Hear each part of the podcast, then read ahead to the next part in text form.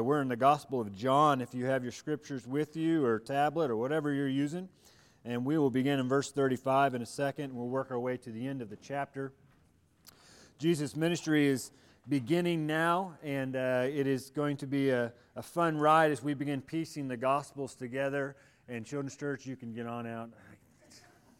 They're back there. So if you're going to Children's Church, you can go and have fun, right? Right. Okay, so we're in the Gospel of John chapter 1. And we're going to be walking through this morning. We're going to see how this actually pieces together with the other Gospels as well. But to kind of get our minds prepared for what is happening and where our focus is on this morning, we're looking at God's actions call for a godly reaction. In 1686, Sir Isaac Newton developed his three laws of motion. And of these three laws, probably the third one is the most well-known. It's easiest to remember. For every action in nature, there's an opposite and equal reaction. And I have to admit, I'm not a science person. I did not get into physics. Science is probably my worst subject in school. It's not that I don't find science interesting. I just could not get my head around it. So if you're a science person, you probably understand that law better than I did. But I could understand it to a point that when something hits another object, it applies force to it, causing a reaction to that object. That's my simplified definition of it. And that law came to mind as I was studying this week and looking at the passage of Scripture and what was taking place in our passage this morning. And I thought, what if we take that law and we apply it to our relationship with God?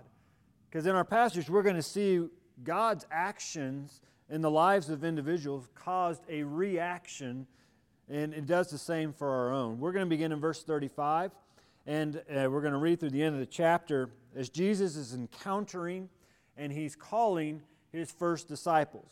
And so our question for this morning is, what do you get when you get an excited preacher, a relational fisherman, a critical thinker, the rock, a pessimist, and a racist, and they all find a stairway to heaven? That's what our passage deals with this morning. Let's begin in verse 35, and then we'll walk through it together. So the next day, again, John, and this is John the Baptist, was standing with two of his disciples, and he looked at Jesus as he walked by and said, "Behold, the Lamb of God."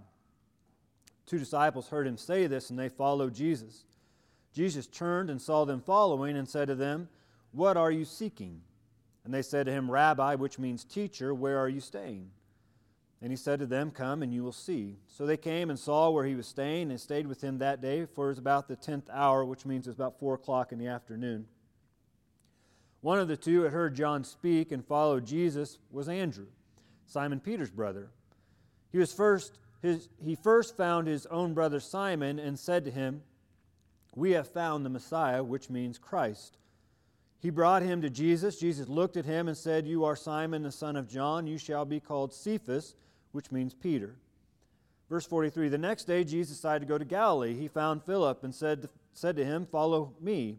Now Philip was from Bethsaida, the city of Andrew and Peter. Philip found Nathanael and came to him. "We have found him of whom Moses and the law and also the prophets wrote, Jesus of Nazareth, the son of Joseph." Nathanael said to him, "Can anything good come out of Nazareth?" Philip said to him, "Come and see." And Jesus saw Nathanael coming toward him and said of him, "Behold, an Israelite indeed, in whom there is no deceit." Nathanael said to him, "How do you know me?" And Jesus answered him, "Before Philip called you, when you were under the fig tree, I saw you." Nathanael answered him, "Rabbi, you are the Son of God. You are the King of Israel." And Jesus answered him, "Because I said to you, I saw you under the fig tree, do you believe? You will see greater things than these." And he said to him, "Truly, truly, I say to you, you will see heaven open and the angels of God ascending and descending on the Son of Man." Let's pray before we get into this. Father, thank you for this day. Thank you that you are faithful. Thank you, Lord, you have allowed us to come into your presence once again by your grace, to have access to your love and your mercy, to have access to your wisdom.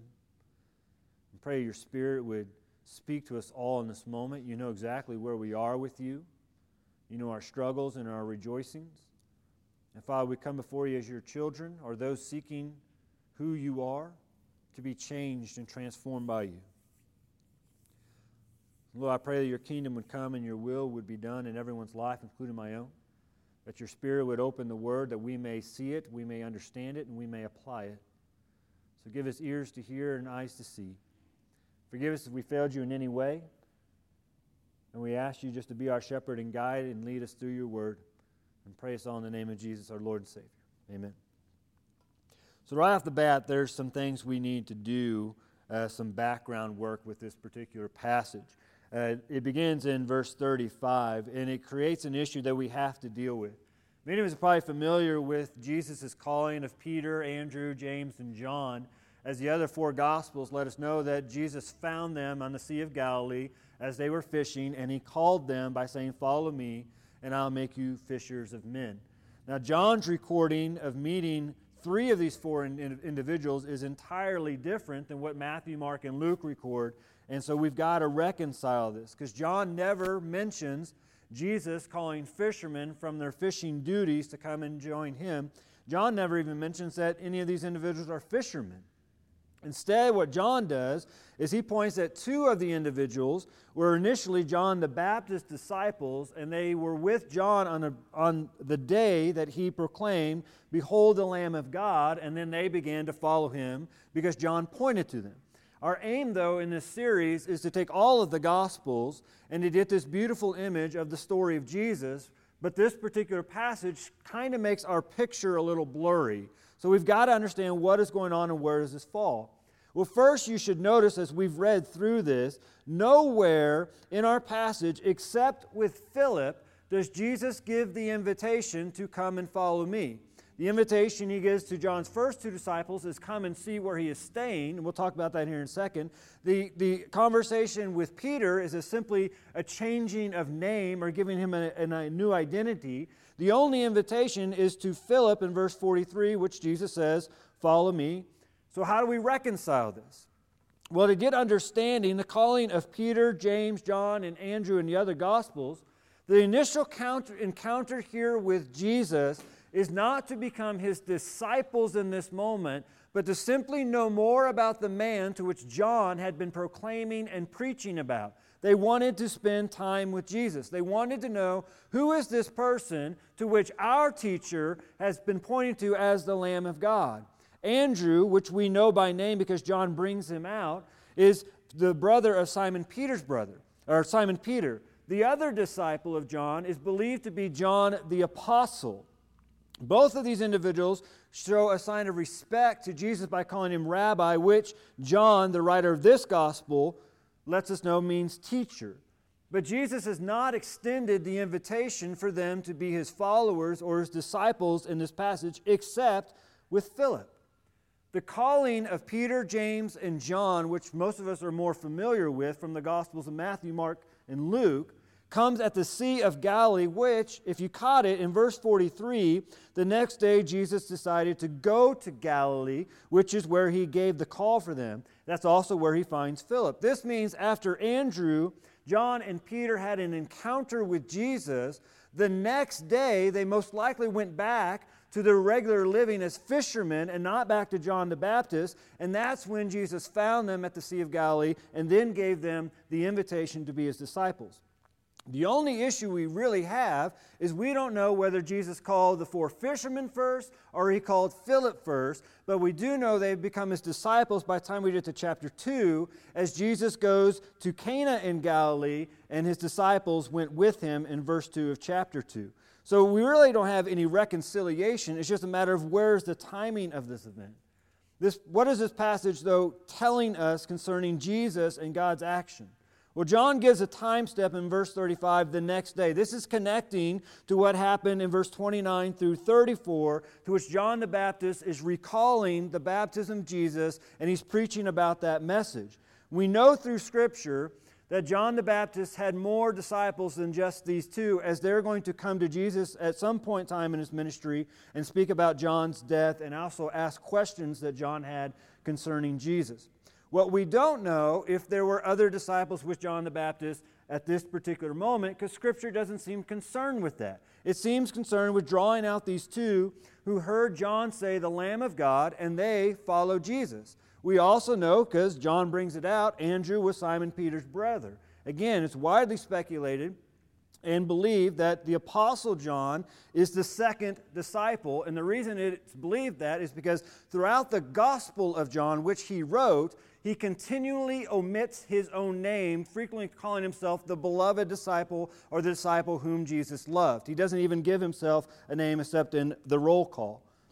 Well, on this particular day when Jesus shows up to the Jordan River and John the Baptist proclaims his identity, the two disciples leave him and begin to follow John. And it makes sense. If we were in their shoes and we've been hearing John proclaim about one greater than I am, whose sandals I'm unworthy to untie, he is the Lamb of God, he has been spoken of by the prophets, and then we see him, I think our initial response is, well, I kind of want to spend time with him instead of you, John. But we tend to get upset when this happens in life. I know as a preacher, when I hear of a church, of a family, or individuals going to another church family, I tend to take it personal. And sometimes as a church family, we can take it personal. But you notice John doesn't take it personal. You want to know why? Because John knew it was not about him. It was about Jesus. He kept pointing to Jesus, and so he was not surprised when his own disciples decide to follow Jesus. We read later in the Gospel of John, John's mentality was this: he, Jesus, must increase and I must decrease. John knew it wasn't about him. It was about Jesus. John knew Jesus was the real thing. He was far greater than anything he would ever become. And so the natural reaction of his disciples should be to want to be with Jesus. But it's also interesting in the Gospel of John, the very first recorded words of Jesus in this Gospel is a question. And it's a very important question. It comes out of verse 38. As they're following Jesus, Jesus stops, he looks at them, and he says, "What are you seeking?" Jesus' first recorded words in the Gospel, "What are you seeking?" Other translations say, "What are you looking for?" One is a little more blunt, "What do you want?" Jesus is bringing intention into this interaction. He wants to know what these two individuals' intentions are. And it's a great question that we all have to ask in our own life. What do we want in life? What do we hope to accomplish? What do we want from our relationship with God? It reveals in our passage the first action of God is that God is intentional. Our God is not coincidental. Our God is not a God who allows things to happen by chance. There's no such thing as karma. When it comes to God, there are no accidents. Now, I'm a Bob Ross fan, but God does not reign supreme through happy little accidents. Our God is intentional, which means God intentionally pursued after us and is pursuing after us in this moment out of His love. He is intentional for us. He revealed us fully in His Son, Jesus Christ, who lived a perfect life, died for our sins, and rose again that we could be forgiven and be given eternal life. But we have to ask, what do we want with God? What do we want with Jesus? Many of us probably answer that question, well, I want to be saved and I want to go to heaven. And that's a good answer. There's nothing wrong with it. That's in fact why Jesus came, so we could be saved and forgiven and be given eternal life. But what do we want with Jesus today? What are we hoping to accomplish in our relationship with God in this moment? What were your expectations as you drove to church, and what was going to happen in your relationship with God before you would go back home? Did we come with any expectation, with any intention that this was going to be something different? It was going to be something meaningful. See, God's intention reveals our reaction. God is intentional, and we are to be intentional. It's found throughout Scripture. When God intentionally called Abraham, Abraham had to be intentional to live under God's calling and his relationship. When God intentionally called the nation of Israel out of slavery and delivered his law to them, they had to live intentionally under his covenantal relationship. To be intentional is to do something with purpose. It is to be deliberate. And if we don't live with intention in our relationship with God, then we won't live with expectation of God to do anything. We'll simply punch in and we'll punch out, and nothing has changed. And Jesus asks this question, what are you seeking? What do you in fact want? You notice how the disciples responded? With a question. Where are you staying? That was their intention. They wanted to spend time with Jesus. They wanted to know who this person was that their former teacher had spoken so highly of. They were telling Jesus, where are you going? Because wherever you are going, we would like to come and be with you. God's intention for us throughout Scripture is to be in a relationship with Him. These two disciples revealed to Jesus that their intention was to know God more through Jesus. And the beautiful thing for us today is we can have the same interaction with Jesus Christ just like these two disciples had. Jesus is the living Word which became flesh. So every time we open His Word, we get to be intentional about sitting down with Jesus and having a conversation with Him, hearing Him speak over our life and allowing us to speak with Him through prayer. Jesus invites them to come and stay where He is going to stay. That word stay in verse 38 and 39 could also be read as abide. The word abide means to endure sometimes in Scripture. It means to rest peacefully, but at the same time to be an active participant. It means to remain. And Jesus said, I am the vine, you are the branches. Whoever abides in me, whoever rests in me, whoever stays in me, and I in him, he is that bears much fruit, for apart from me you can do nothing. See, we are to be intentional about abiding, staying, remaining, and resting in Jesus, which takes an active endurance of faith on our part. It's not easy because we are so distracted. How many would admit our minds have already gone somewhere else other than God's Word as we've started? Yeah. So it's an active participation to abide in Christ. God, I'm going to stay in this moment with you. I'm going to abide here. I'm going to rest here. And I'm going to focus here. Well, after this gathering, we don't know what they talked about. You know, Scripture doesn't reveal that. No other gospel even talks about this interaction that happened. And some reason we don't need to know what happened. But we do know after this conversation that they had, and they most likely stayed till the night. When it says the 10th hour, it means about 4 o'clock in the evening. And most travelers didn't travel at night. And so they probably stayed all night talking and maybe eating together and laughing together and just figuring out who Jesus is. Well, after the conversation, Andrew has come to the conclusion that whatever was talked about, it was not for him to keep to himself. So he immediately goes and finds his brother Peter and proclaims to him, we have found the Messiah. To which John puts in there, the word Messiah means Christ. He is the anointed one. He is the one spoken of by the prophets of old. He is the fulfillment of what we've been expecting.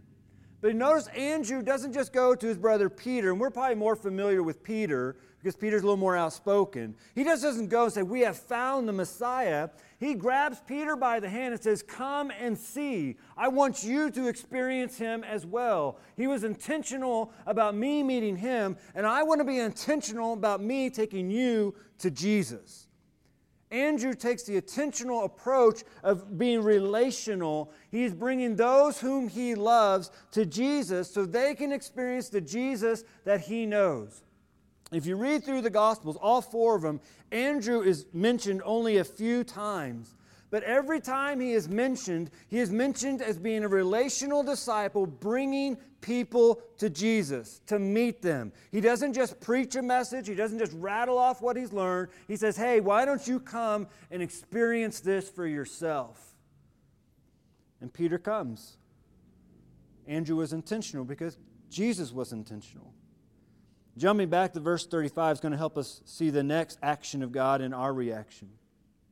It says Jesus was standing, or next day John was standing with two disciples, and he looked, and Jesus walked by. And we got to understand, Jesus was not just out for a casual stroll on this day. Jesus didn't wake up and be like, today would be a good day for a hike down by the river. Jesus was being intentional. He knew where John was.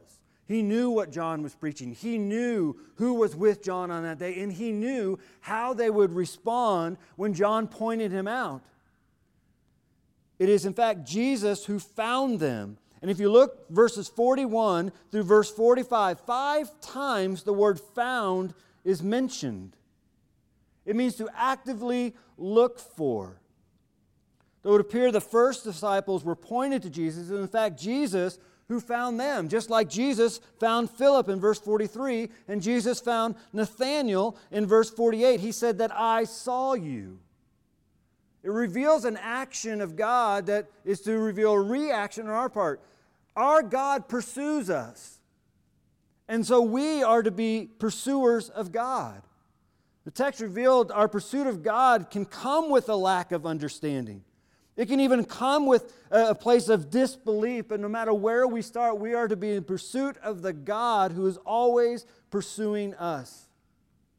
John points out Jesus left the Jordan River in verse 43 and begins heading to Galilee. It'd be at the Sea of Galilee again where he gives the invitation for the 4 fishermen to become his disciples. That happened at Capernaum. Now, Peter, Andrew, and John had already had this interaction with Jesus, and now Philip at Bethsaida, which was also by the Sea of Galilee, about 5 miles to the east of Capernaum, has this calling to follow Jesus. It's very possible that Philip and the 4 fishermen were called on the same day, or it could have happened after Jesus called Philip. He began making his way to the wedding at Cana because he would have had to have gone through Capernaum where he called the 4 fishermen. But again, we don't need to wrestle this out. Philip gets the invitation, and it implies that he immediately responds. Being from Bethsaida, he would also have been from a fishing community. But if we look in Scripture, we find Philip in different spots, particularly at the feeding of the 5,000. Philip is a pessimist. I like to say realist, but he's a pessimist. He couldn't fathom how they were going to take care of 5,000 people. His name is derived from the Greek, which means that makes sense because later in the Gospel of John, some Greeks are going to come to Philip and ask Philip to introduce them to Jesus, to which Philip finds Andrew because Andrew's more personal. He's more relational. But Philip's name being Greek means one or two things. He is either a Greco-Jew, which means one of his parents was Greek and one of his parents was Jewish, and that's taboo in the Jewish society. They looked at those as half-breeds. That's why they had such disdain to the Samaritans. Or his parents were both Jewish, but they were so fascinated with the Hellenistic culture of the Roman world, they decided to name their child after that culture, which was also taboo within the society. Yet we find Jesus, God in the flesh, giving this invitation to Philip to follow me. And it's briefer than all the other interactions as Philip immediately follows Jesus and has this understanding there's something about him which I've never encountered before. Philip then goes and finds who? Nathanael. Now, there's no implication that they're brothers. They're probably some sort of close relationship. If you look at the other Gospels, Nathanael is sometimes given the name Bartholomew. It was not common uncommon in society for individuals to have 2 names. For example, the Apostle Paul was the Pharisee Saul. That wasn't a name change. That was an alias. It was a different identification. But see, when we realize that our God, the God we worship, is pursuing after us, and then we react by pursuing after God, the natural reaction is then we allow God to use us to pursue after others. And this is what Philip does with Nathanael. He goes and proclaims in verse 45, we have found him of whom Moses and the law, also the prophets wrote, Jesus of Nazareth, the son of Joseph. It's interesting that Philip doesn't say, we have found the Christ. We have found the Messiah. We have found the Lamb of God. We have found the Son of God. We have found the Son of Man. Instead, he says, we have found the one who has fulfilled the law, or is the fulfiller of the law, and he fulfilled the prophets. Philip's description of Jesus then helps us understand the prejudice of Nathanael. In using these terms to define Jesus, Philip is speaking a language to which his buddy Nathanael would have understood, which lets us know a little bit about Nathanael. Nathanael must have been an avid student of God's Word, or what we call the Old Testament. When Philip describes Jesus in these terms, he's using a description from Deuteronomy chapter 18, verse 18, and from the prophetic books of the Old Testament. So Nathanael's response, "Can anything good come out of Nazareth?" actually contains two meanings. First, Scripture reveals Nathanael was from Cana in Galilee. Nazareth is about 10 miles in Galilee from Cana. So we could have some village rivalry going on, something like Stratford and Fair Grove. By the way, this week, if you're from Stratford, don't wear purple. That's just like an unwritten rule. But that could be what's going on. Oh, Nazareth. Because anybody from Nazareth was insignificant. But Nathanael also understood the prophecy. See, Philip said he was Jesus of Nazareth, the son of Joseph. And Nathanael, if he is an avid student of the Word of God, which he must have been the way Nathanael describes Jesus, or Philip describes Jesus, then Nathanael would have known that the Messiah, the Christ, the fulfiller of God's law, the fulfiller of the prophets, could not come from Nazareth because there is no prophecy that specifically says he comes from Nazareth. Philip understood that the Messiah had to come from the line of David, which means Bethlehem. But here's the thing. He doesn't have all the information. Nathanael doesn't have all the information. He doesn't know Jesus' backstory. He doesn't know that Jesus was, in fact, born in Bethlehem and that his parents fled to Egypt, then came back to settle in Nazareth, which was their hometown. And so he is struggling to understand what Philip is saying about this individual because he does not match what he knows has to be true. Nathanael is probably dealing with some prejudice, but he's also stating in his remark to Philip that he knows Scripture. And the Messiah does not come from Nazareth. That's not what God's Word says. But you notice how Philip responds to Nathanael? Nathanael says, "What good can come from Nazareth?" Philip does not enter into a debate. He does not try to prove his point of view.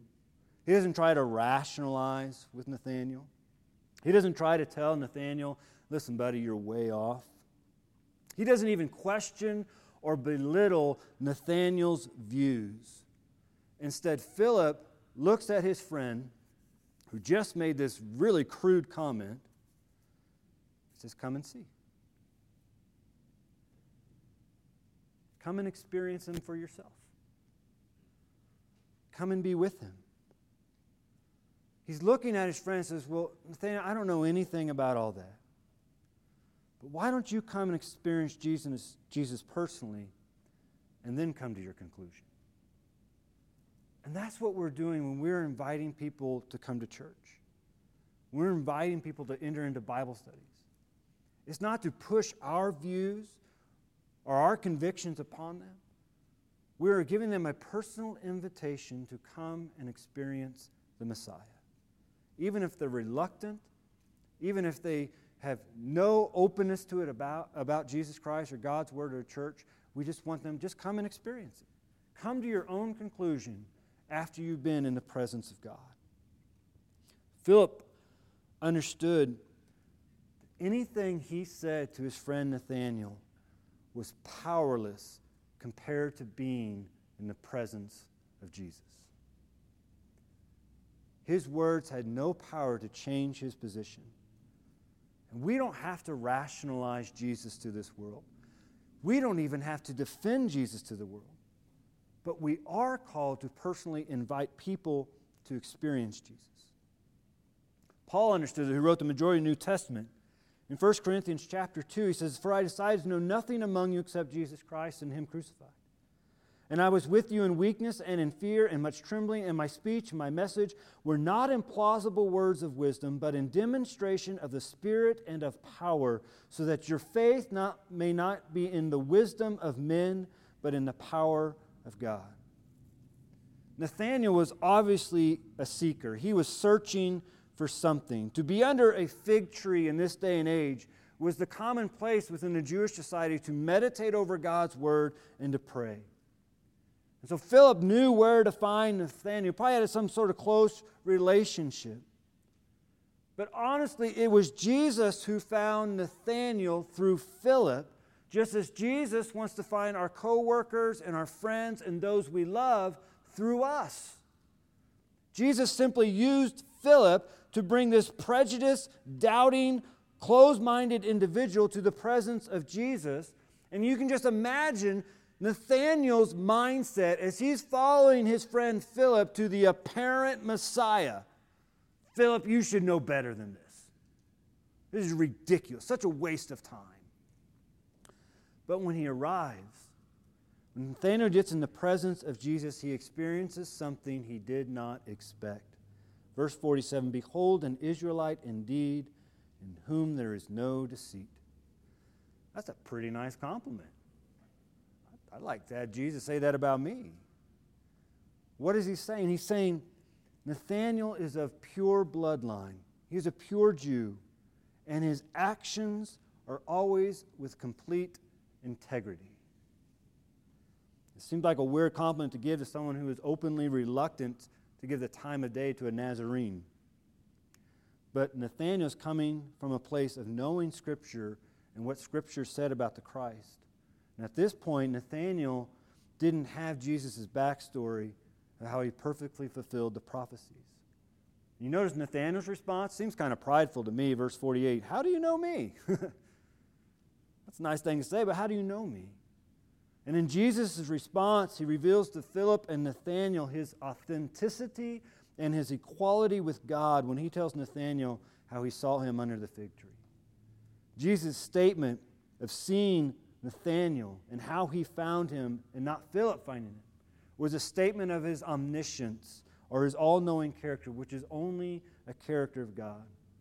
And it's at this revelation of God residing in this Nazarene, Jesus, Nathanael openly confesses he has now the understanding that Philip invited him to understand.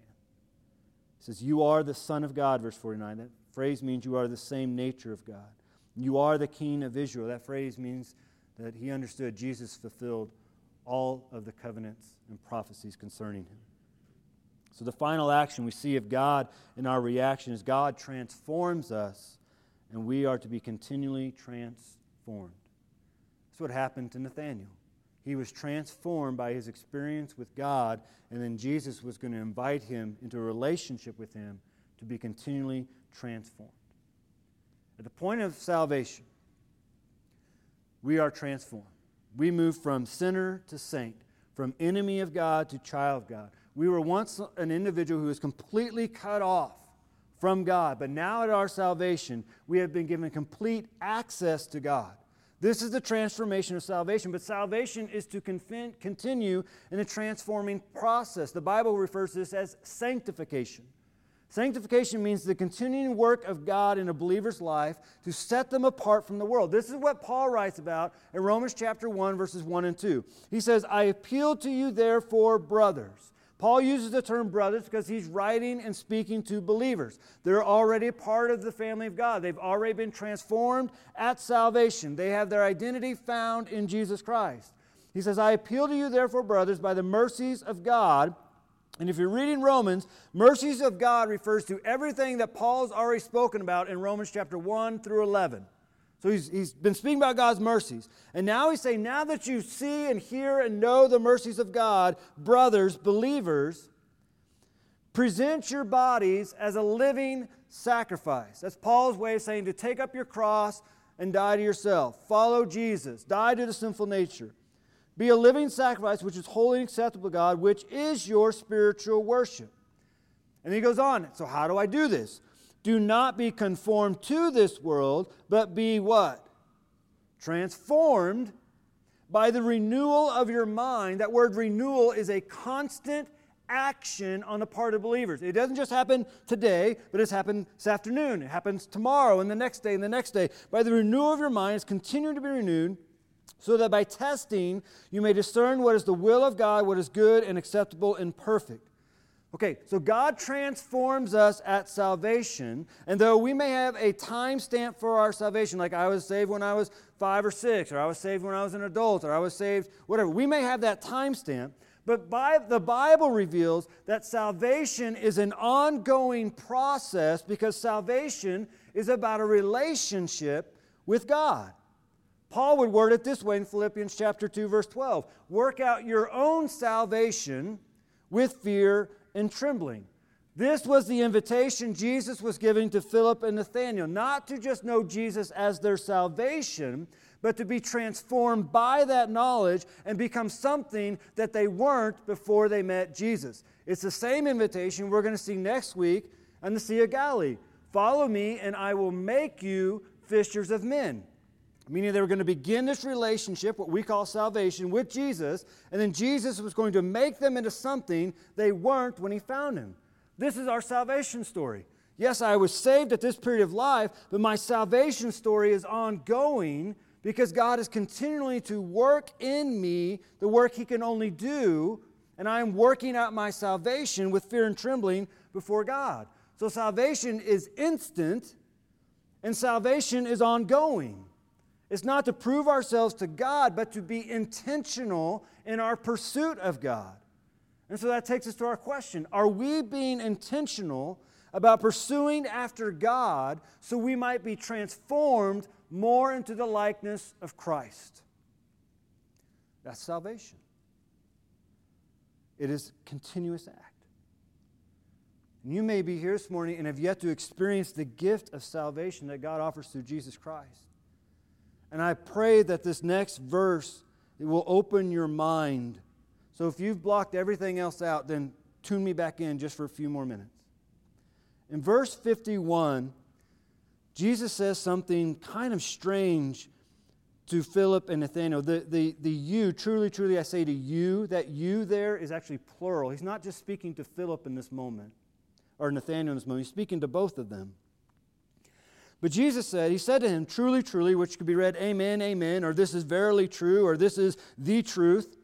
I say to you, Philip and Nathanael, you will see heaven open and the angels of God ascending and descending on the Son of Man. And when we read that verse, we have to keep in mind, Philip is competent with the Old Testament, and so is Nathanael. That's why Philip describes Jesus, the one who fulfilled the law and the prophets. That's why Nathanael was able to understand what Philip was trying to tell him. So they understood the Old Testament. And so when Jesus takes this, he's taking from the Old Testament, which they've been familiar with. It comes from a story in Genesis when Jacob fell asleep on a rock after fleeing from his brother Esau because he stole his birthright. And as Jacob is falling asleep on this rock, he finally sleeps, he sees this vision. And the vision is of a ladder, and angels are ascending and descending from heaven down to earth, and the Lord is above all of it. Just a simple illustration that God is over all things there in Genesis. And this is what Jacob sees. He wakes up and says, surely this is the place of God. He renames the place Bethel. Well, Jesus, because he is the Word and knows there, and he was at that moment with Jacob, is taking from that, and he's saying it, that you will see heaven open like Jacob did, and the angels of God ascending and descending, but not on a ladder, but on whom? The Son of Man, the Son of God. He's making two statements to which Nathanael and Philip are being transformed in their understanding of who he is. He's saying, I am God in the flesh. I am God with you. I'm over you still, but I am in your presence and you are in my presence. And Jesus omits the latter portion in the statement because Jesus is now the ladder for individuals to get to heaven. He is the stairway to heaven. This is why Jesus says, I am the way and the truth and the life, and no one comes to the Father except through me. He can only say this because he is the only means to God. He is the only means to which you can be forgiven, saved, and be given eternal life. Jesus is the ladder you need. Without him, you're lost, and there is no way to God. Salvation is in Christ alone. And if you've yet to accept Jesus Christ as your Lord and Savior, then the Bible reveals, because God loves you and pursues after you, he wants you to know that you are not saved and you're heading for eternal judgment in hell. But here's the beauty of the gospel. You're here today because God is pursuing after you. You might think you just showed up, haphazardly to church, or someone may have drug you to church, but the reality is God used that individual to bring you to him because he's been pursuing after you in his love. He is intentional to find you and to save you. And now he brings you to this moment where he has acted and he calls for a reaction on your part. To understand that you are a sinner. You do things you shouldn't do. You are cut off from the presence of God and the promise of eternal life. But God took your sin, your punishment, upon himself through Jesus Christ. Jesus came to die on a cross because he lived a perfect life. They placed him in a tomb and he rose 3 days later. And the Bible says, when I believed that in my heart, that God did that for me, God pursued after me, God was intentional to save me, to transform me, then I need to confess it with my mouth that Jesus is Lord and Savior. If you have never done that before, then I want to tell you this in love. You are lost, and God is inviting you to transform in this moment to be saved and found, to give you the gift of salvation. We're going to sing a song of invitation, and I'm going to invite you to come down and say, Pastor Mike, I may not understand everything. You don't have to say these exact words, but just come down and say, I want to be saved. It's not about you understanding everything or having it all figured out. It's about what God has done for you. He's brought you here because he loves you, and he wants you to know him as your Lord and Savior. Maybe you're here this morning and you've already made that commitment. But maybe sometimes we get into the rhythm and routine of life, and we forget that we need to be intentional about pursuing after God in our relationship with him. Maybe you just need to stay where you are. Maybe you need to come and kneel before the Father and apologize to him. And make the commitment, I'm going to be intentional about pursuing after you and being transformed by you. We're going to be led in a song. During this time, if you need to come down and pray, I invite you to come. But let's pray together. Father, thank you for this day. Thank you for loving us. Thank you for saving us. Thank you for revealing yourself to us. No, I thank you for the work you're doing at your church. I thank you for the work you're doing in people's lives in this moment. If I pray if there are individuals, just an individual here this morning who does not know he's your Lord and Savior, Father, your Spirit would give them the courage and the conviction to not be able to stay where they are. Father, I pray for myself, Lord. I know there's times that I'm not intentional about you. I'm not pursuing after you. I'm not allowing you to transform me. Forgive me where I have failed. I pray for my brothers and sisters in Christ, Lord, that we would be a church of intention. And the people would hear of Harvest Hill. It's a church that's actively pursuing after God, and actively proclaiming you. So do a good work in us in this time. I ask that your will and your kingdom be done. Praise all in the name of Jesus. Amen.